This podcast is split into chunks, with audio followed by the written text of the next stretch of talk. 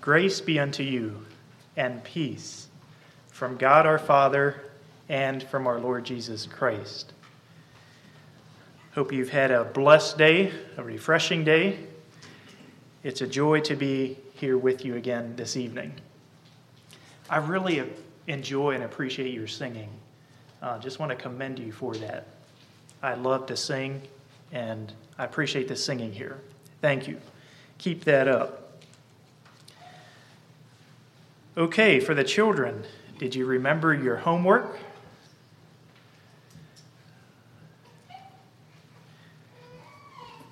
Where do we read of a big man who had six fingers on each hand and six toes on each foot?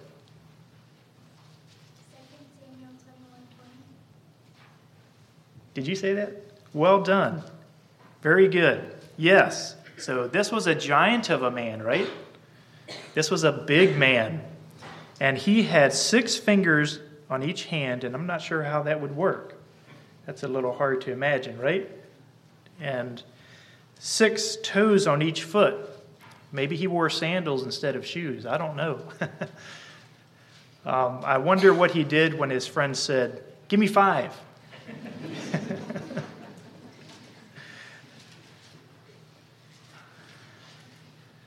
Okay, for tomorrow evening, I think I'll push it out to tomorrow evening since Sunday morning is so close.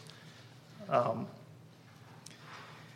who was the five year old boy that became lame because his nurse dropped him? Who was the five year old boy who became lame because his nurse dropped him? And I'll ask for your response, not tomorrow morning, but tomorrow evening on that.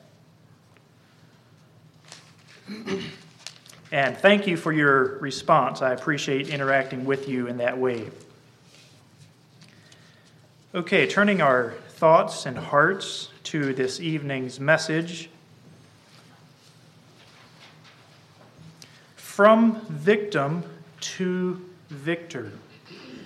And I would, I just want to be candid with you here this evening that um, this message is personal with me.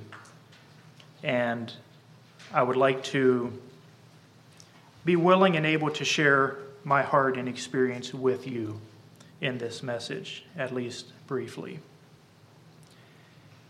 Have you ever been in a situation that you wish you could change or control or run away from? I have, and I don't doubt that each of you have been in similar shoes. And here's a question I would really I would encourage you to be honest with yourself about. Is there anything, if there's anything you could change, what would it be? If there's anything that either you have experienced or you think is hindering you from experiencing, um, what, what would that be? What would you change? And I want to give the context here, the uh, maybe the heart of the message, at least part of it. Many times we view these circumstances of life, situations of life around us, as being maybe the culprit of why I can't do or be what I want to do or be. But I want us to, to get a glimpse and, and an appreciation for the heart of God. I want you to know that God loves you too much or so much that He's not just willing to change the circumstances always for us because sometimes He wants to change our heart in the circumstance rather than the circumstance itself. Let me give you an example. We used to sing at a nursing home, yeah, nursing home, but also at a men's shelter. And one evening after we were done singing, this gentleman came up to me and he had, I forget if it was a $10 bill, $20 bill, and he handed it to me, and it was burned. badly enough that he would not be able to use it. This was after hours, of course. He couldn't take it to the bank to replace it. So he wondered if I would trade it in for him. And then he told me what happened. He said he was smoking his cigarette and he thought it was out, but he put it in his pocket, only to discover later that it had not been completely out and it burned his money. And I told him, perhaps God is showing you in a literal way that you're burning your money on cigarettes. You see, we would rather just exchange the experience rather than learn from it at a heart level. God is interested in a purification of our heart, not just changing our circumstances. I'd like to look at these terms that we're using here this evening from victim to victor. A victim is a person who suffers from a destructive or injurious action. And a victor is a person who has won in any struggle or contest. We could say an overcomer. He overcame the obstacles that was in his path. And the one thing I want to strengthen, not me, I would love for God to, by His Spirit, strengthen our faith by resting in God's sovereignty. So I'd like with you, I would like for you to turn with me to Daniel chapter 4. And we have a few phrases here that um, can sometimes be hard for us to really grasp. Let me be honest enough to say sometimes I have a hard time grasping these. Daniel chapter 4, verse 25. This is talking about King Nebuchadnezzar. It's being prophesied that they shall drive thee from men, and thy dwelling shall be with the beasts of the field and they shall make thee to eat grass as oxen, and they shall wet thee with the dew of heaven, and seven times shall pass over thee. And here's the phrase I want you to grasp till thou know that the Most High ruleth in the kingdom of men. And here we see that God was actually wanting to use a circumstance to bring a change of heart to King Nebuchadnezzar in this context. Let's read verses 34 and 35. And at the end of the days, I, Nebuchadnezzar, lifted up mine eyes unto heaven, and mine understanding returned unto me, and I blessed the Most High, and I praised and honored him that liveth forever, whose dominion is an everlasting dominion, and his kingdom is from generation to generation and all the inhabitants of the earth are reputed as nothing. And he doeth according to his will in the army of heaven. And I'd like to just pause here. Um, are you with me that we can fairly easily believe or grasp that God um, does whatever he wants to do according to his will in the army of heaven? that's easy for me to, to say and kind of believe. The next phrase is where the rubber meets the road for me.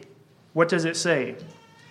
And among the inhabitants of the earth.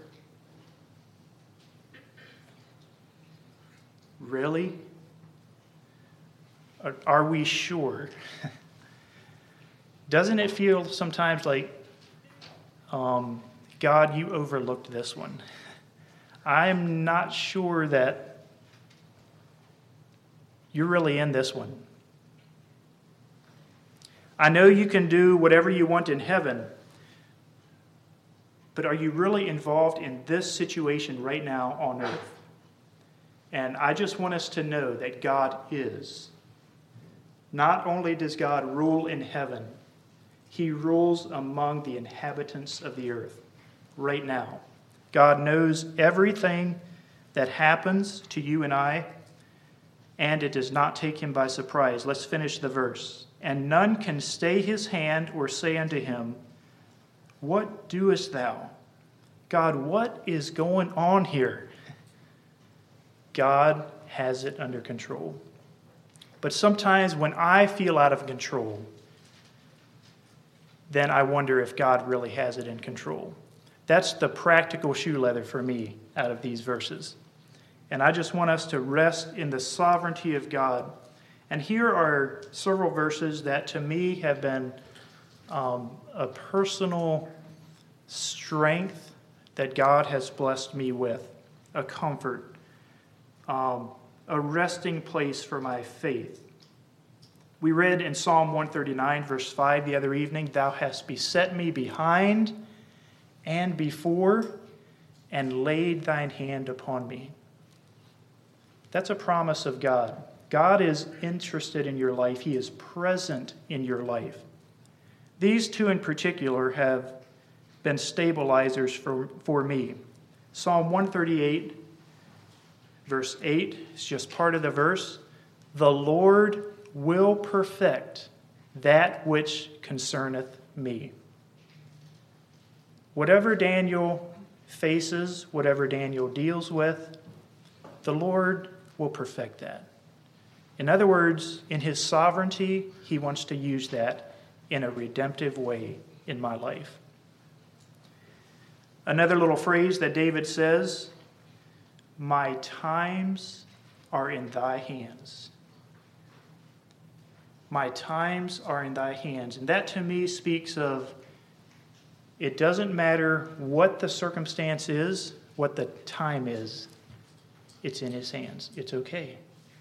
It's okay. And it's not overlooked by him. He cares about that. Have you ever heard of someone playing the victim card. Have you ever heard that phrase? Playing a victim card. What is meant by that?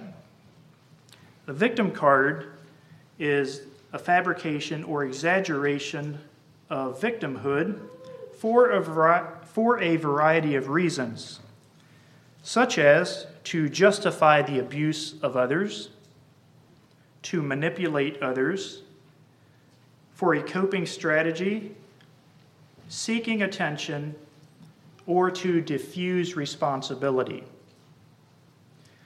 A victim mentality is a belief that I cannot live to my full potential because, and then you fill in the blank.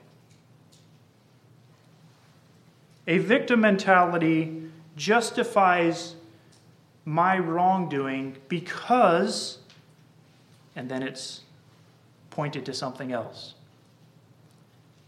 A victim mentality tries to control through manipulation, and this can take on very many forms, such as pouting or shouting,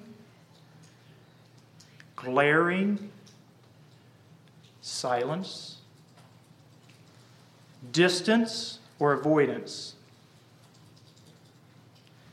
A victim mentality can be a coping strategy, it's a mindset of justification. And we justify ourselves in not doing what we really know we should do because we think we have a valid reason not to.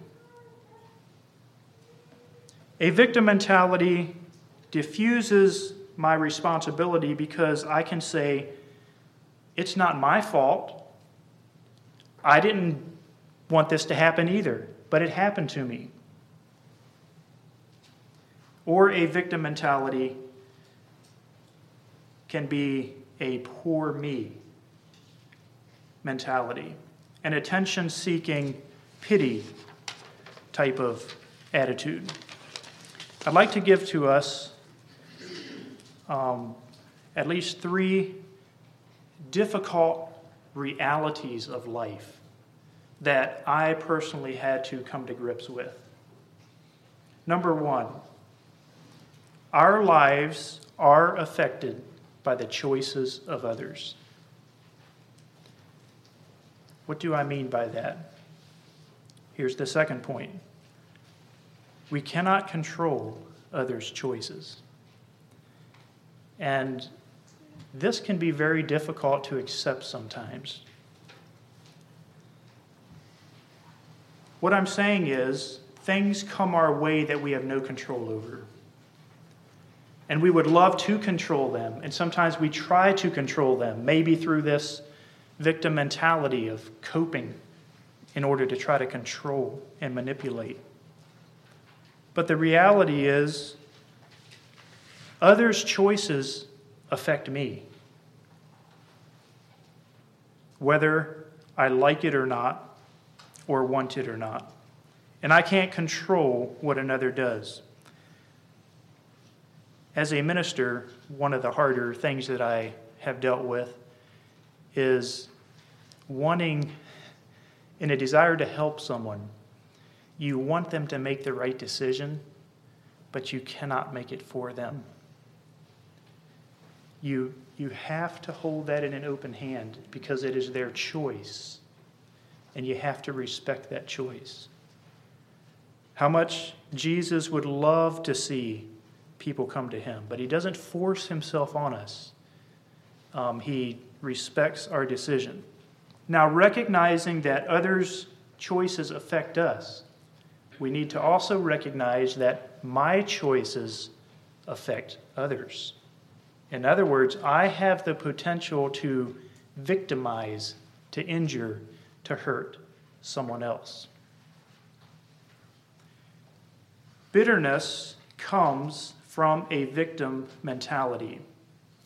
And bitterness, I'd just like to offer this simple definition bitterness is a resistance to things outside of my control, and it's usually against God. It may appear to be against the situation, maybe an individual, but at the end of the day, if God is sovereign and knows what's going on and has allowed this in my life, am I resisting Him or what He wants to teach me? I'd like for us to take just a deeper look at three specific examples in Scripture. And maybe I will ask for your response in this. Let me read to you several verses. Let's look at Job first. You can just listen. Job chapter 1.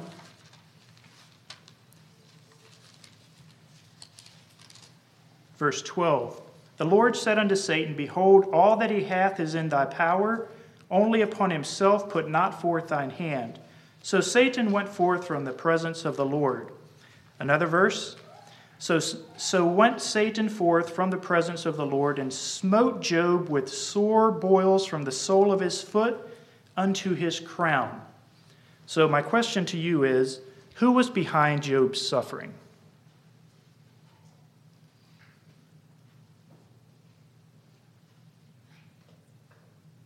Anybody?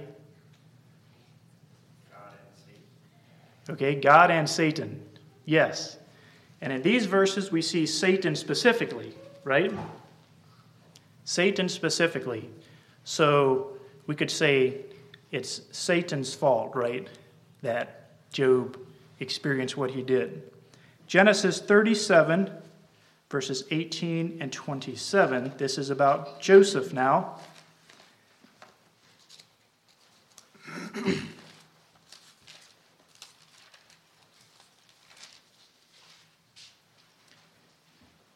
Speaking of his brothers, and when they saw him afar off, even before he came near unto them, they conspired against him to slay him. Then they said, Come, let us sell him to the Ishmaelites, and let not our hand be upon him, for he is our brother and our flesh. So they sold him to the Ishmaelites. Who was behind Joseph being sent to Egypt?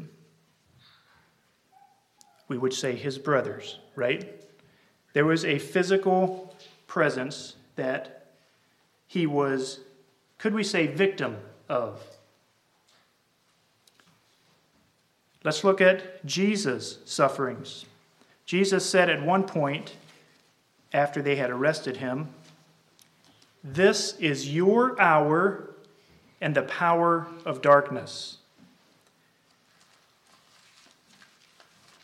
Let me read for you just a couple more scriptures concerning Jesus' suffering. The kings of the earth stood up, and the rulers were gathered together against the Lord and against his Christ. For of a truth, against thy holy child Jesus, whom thou hast anointed, both Herod and Pontius Pilate, with the Gentiles and the people of Israel, were gathered together. One more scripture.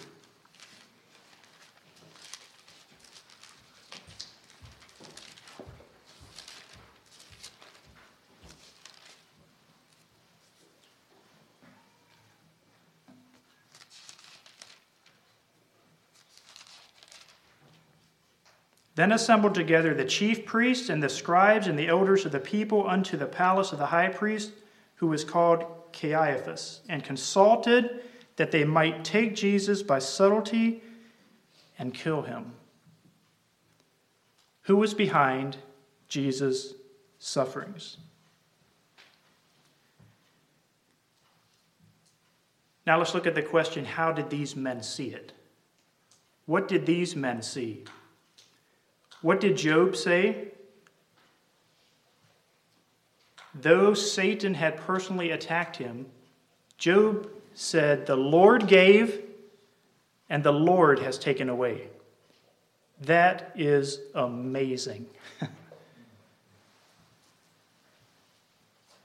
Joseph, what did he say? Genesis 45. Now therefore be not grieved nor angry with yourselves that you sold me hither. He acknowledges what they did. But he saw beyond that, for God did send me before you to preserve life. And at the end of the book of Genesis, we read these words But as for you, you thought evil against me. There was intentional, injur- injurious action against him. But God meant it unto good to bring to pass, as it is this day, to save much people alive. And then Jesus, turn with me to Acts chapter 2. I want us to actually see this with our own eyes. Acts chapter 2.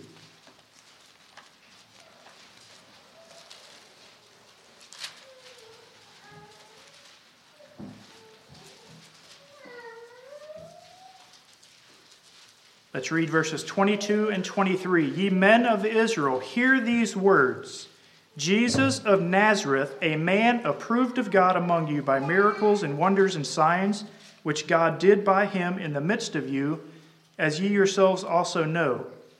Him being delivered by the determinate counsel and foreknowledge of God Ye have taken, and by wicked hands have crucified and slain. Did you catch the sovereignty of God in that verse? By determined counsel and foreknowledge of God. Now go to Acts chapter 4, and let's read the very same scripture that we read earlier, only let's finish it. Let's begin in verse 25. Pardon me, verse 26. Acts chapter 4, verse 26. The kings of the earth stood up, and the rulers were gathered together against the Lord and against his Christ. For of a truth, against thy holy child Jesus, whom thou hast anointed, both Herod and Pontius Pilate, with the Gentiles and the people of Israel, were gathered together, for to do whatsoever thy hand and thy counsel determined before to be done. So here's what I want you to grasp. Let me just echo the words of Jesus in John, where he says, when he's facing this hour of suffering, he says, Should I run from this hour? No, for this cause came I unto this hour. In other words, he saw it as a divine appointment of God. Here's what I want us to get a victim mentality focuses on the wrong or the evil, maybe the individual, behind the act or circumstance. A victor mentality sees God in the situation. A victim mentality looks only at the evil in the situation, at the wrong. And it is wrong. It may be wrong. It may be purposeful wrong. But a victor mentality sees through or beyond that evil as Joseph and focuses on God. And that is an act of faith in the sovereignty of God.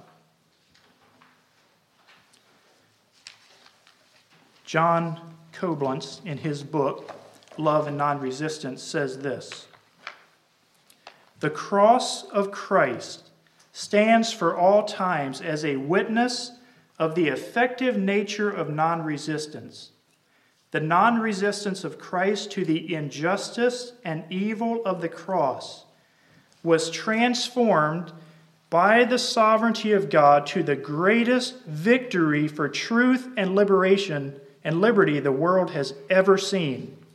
At the very moment when Jesus appeared by his non resistance to be doing nothing, he was accomplishing the monumental work of redemption. That same principle is operative in all who will identify with the cross of Christ. James Stewart says it this way, and I love this picture. There's a phrase in Scripture that says, He led captivity captive. What does that mean? The very triumphs of his foes, it means, he used for their defeat. He compelled their dark achievements to subserve his end, not theirs. They nailed him to a tree, not knowing that by that very act, they were bringing the world to his feet. They gave him a cross, not guessing he would make it a throne. They flung him outside the gates to die, not understanding, pardon me, not knowing that in that very moment they were lifting up all the gates of the universe to let the King of glory come in.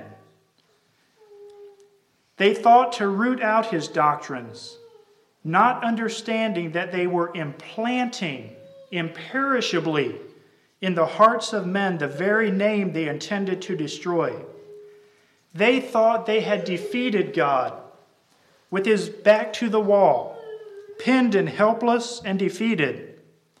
They did not know that it was God Himself who had tracked them down.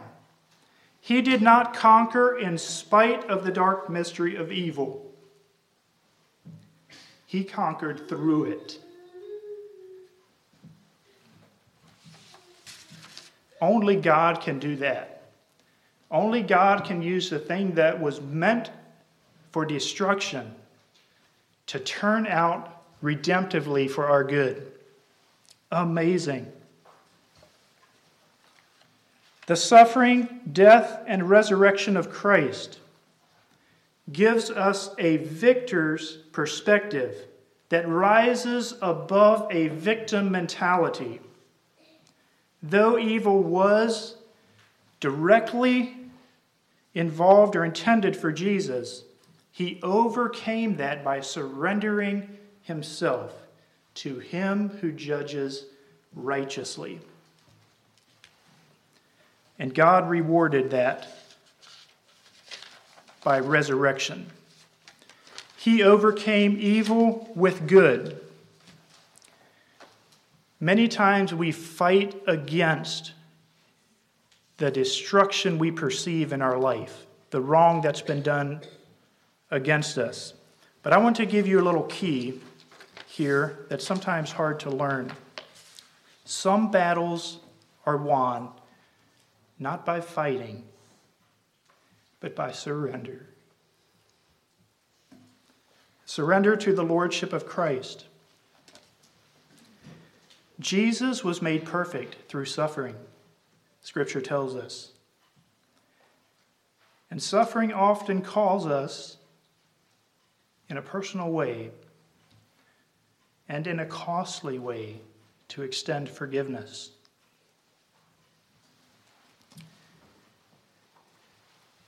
This little prayer, found outside a concentration camp near the body of a dead child,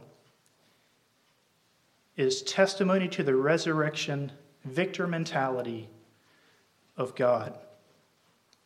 O Lord, remember not only the men and women of good will, but also those of ill will. But do not remember all the suffering they have inflicted on us. Remember the fruits we have brought thanks to this suffering our comradeship, our loyalty, our courage, our generosity, the greatness of heart which has grown out of all of this. And when they come to judgment, let all the fruits which we have borne be their forgiveness. Can't you just hear the words of Christ, Father, forgive them, for they know not what they do, coming out of that? Here's a story that has challenged me personally. In the years from about 1948 to 1994, a white minority ruled South Africa. It was much like the segregation in the U.S. in earlier years. There were a lot of atrocities. Many were very brutal. Finally, a man by the name of Nelson Mandela was instrumental in ending these evils. There was a commission established to bring these evil men to justice. One man by the name of Van de Broek was brought to this trial. There was this elderly black lady at this trial because her family was closely connected to his evil deeds. He admitted to taking her 18 year old son and shooting him, and then burning his body while dancing and partying around the fire. Eight years later, they came again and took her husband into captivity. Sometime later, in the middle of the night, they came and got this elderly black lady. They took her out into an isolated area, and there she saw her husband. He was tied to some wood, and they poured gasoline over him and lit the gasoline while she watched, his body burned up.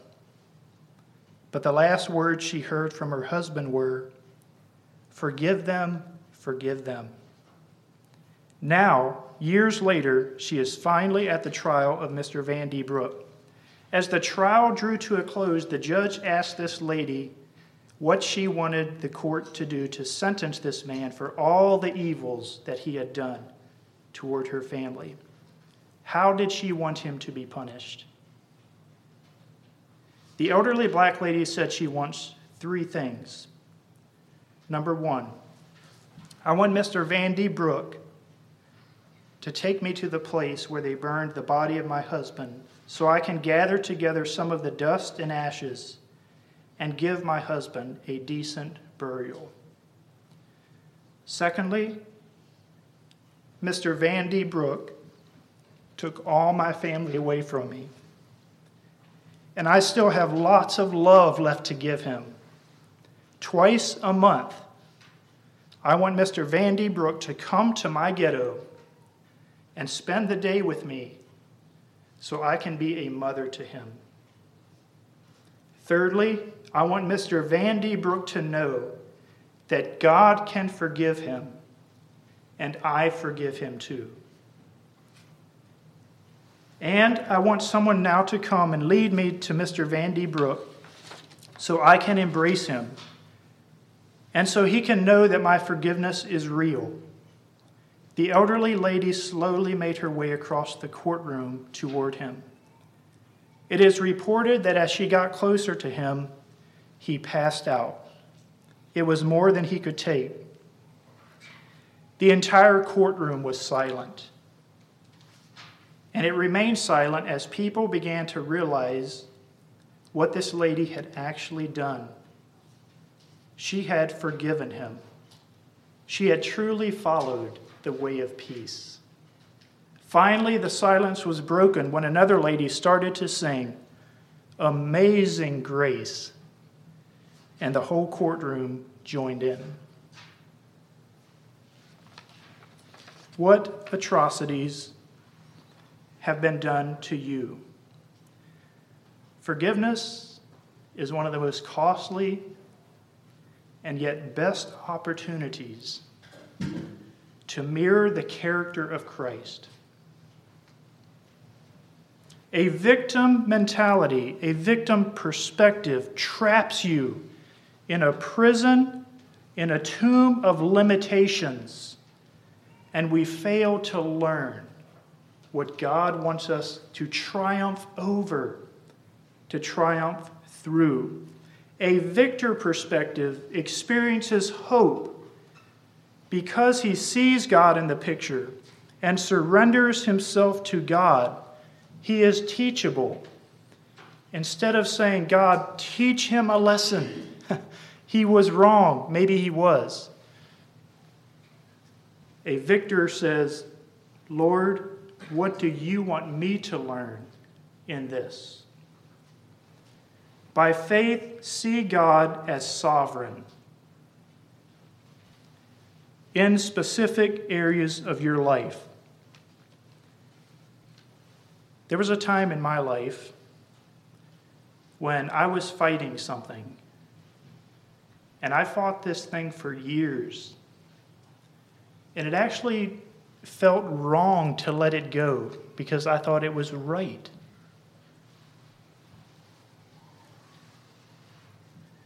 But that thing drove me into the ground.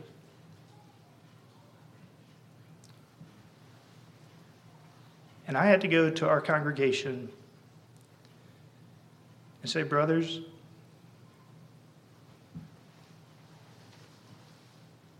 I cannot go on like this. I am facing something I cannot overcome.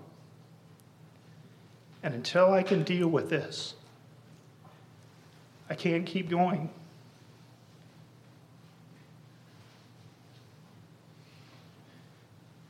And my dear brothers, help me.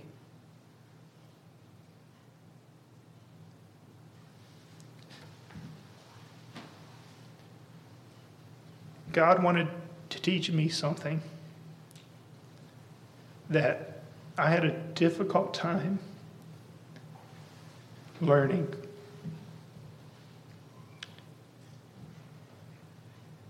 And the people God has placed in your life, like my brothers, are there to help you, to assist you. And I can honestly say, I'm not sure where I would be if it weren't for my church family.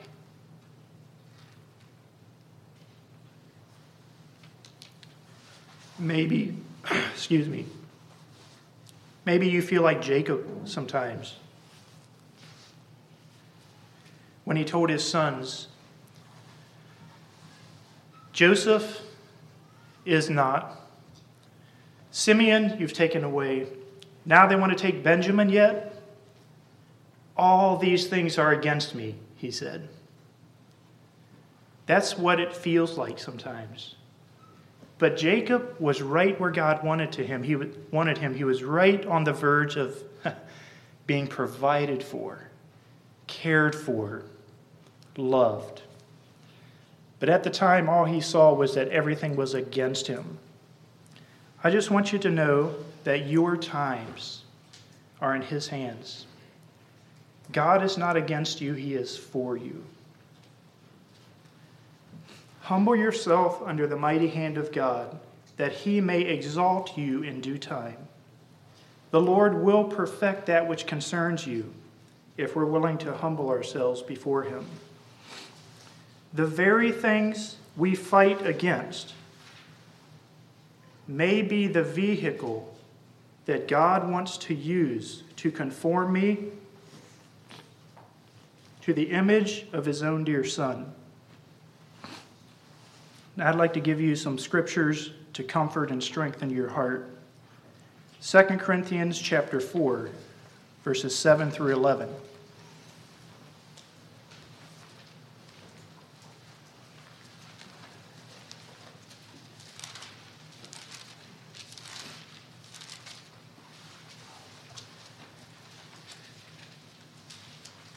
2 Corinthians chapter 4, verses 7 through 11. But we have this treasure in earthen vessels, that the excellency of the power may be of God and not of us. We are troubled on every side, and I love the way that Scripture is realistic. He's not saying life is an easy road. No. We are troubled on every side, yet not distressed. We are perplexed, but not in despair. Persecuted, yes, but not forsaken. Cast down, yes, but not destroyed. Always bearing about in the body the dying of the Lord Jesus, that the life also of Jesus might be made manifest in our bodies. The cross precedes the resurrection. We must humble ourselves before Him in order to be overcomers as Christ was. Turn with me to Romans chapter 8.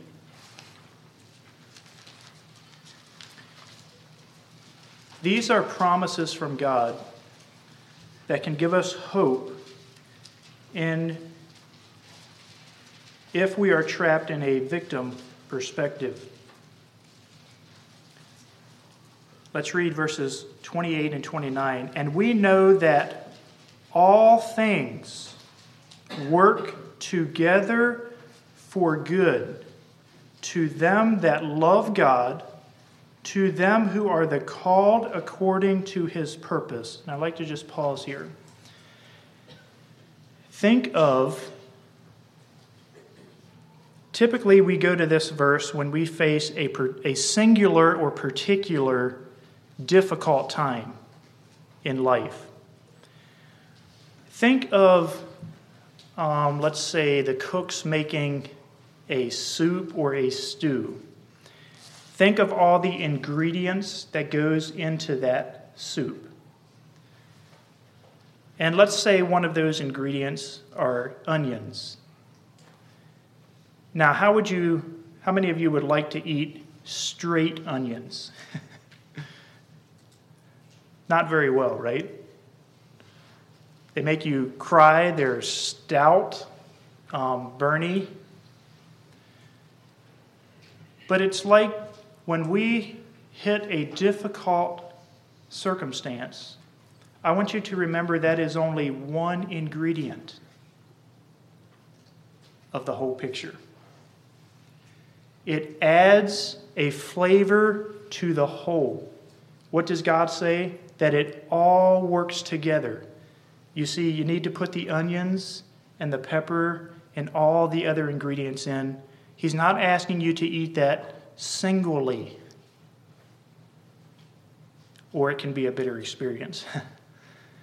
but he wants to add that to the soup.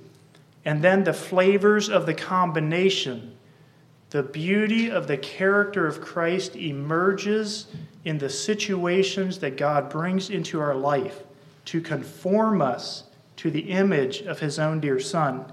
That is God's heart for you and I. Verse 29 For whom He did foreknow, He also did predestinate to be conformed to the image of His Son. God's purpose and plan for you. God has a good will for you. He wants to conform you to the character of Christ. And take comfort knowing that Christ suffered and faced evil things against him. And he took that and used it redemptively. Verse 31 What shall we say then to these things? To you fill in the blank, to whatever difficulty we wish we could erase in our life. If God be for us, who can be against us? Verse 37 Nay, in all these things, in everything, nothing's overlooked by God. We are more than conquerors through him that loved us. God loves us in the midst of that pain. He knows what pain is about. But He wants us to conquer through that pain, not just in spite of that pain. More than conquerors, what does that phrase mean? mean? It means that we do not fight for victory, we live in victory. The victory has been won. We simply need to claim Jesus' resurrection power in our life and follow his footsteps. We can be more than conquerors. At the time, Jesus felt the farthest from God. When he was hanging on the cross, you remember the words he uttered? My God, my God, why have you forsaken me? Probably the moment in Jesus' life when he felt the farthest from God was actually the critical moment of him being in the center of God's will. Jesus himself said, For this cause came I unto this hour. Maybe we feel, maybe you're in a situation you feel, God, I think you've missed this one. You feel far away. Where are you? God maybe has you right where He wants you. And He is with you. His name is Emmanuel, God with us. I know the plans that I have for you says the Lord plans of peace, not plans of evil, plans to prosper you, plans to give you hope and a future. Yes, you can be more than conquerors, even in this very difficult situation. So I want you to consider that instead of fighting against the things that God has allowed in our lives, very may, may be very painful and hurtful things. Surrender that to the sovereignty of God. Experience the healing that comes from His wings. Let's bow our heads for prayer.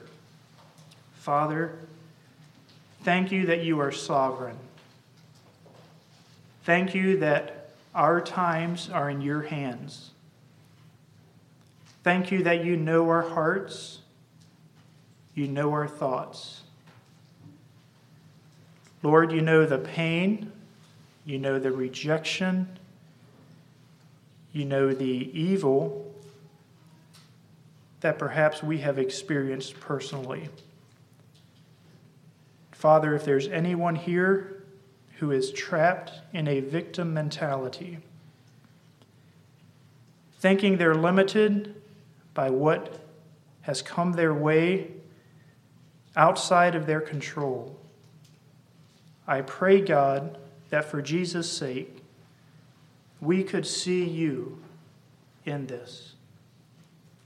And I pray that the power and the good news of your gospel, that we can be more than conquerors in all these things, could be experienced in each one of our lives.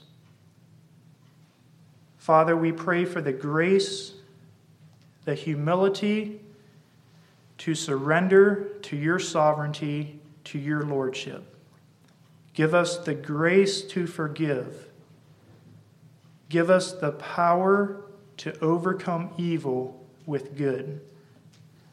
Help us to experience living in victory because of your good plan for us. Help us to see that the very thing we may be fighting against, you may want to use to perfect us and purify us and conform us to the image of your own dear Son.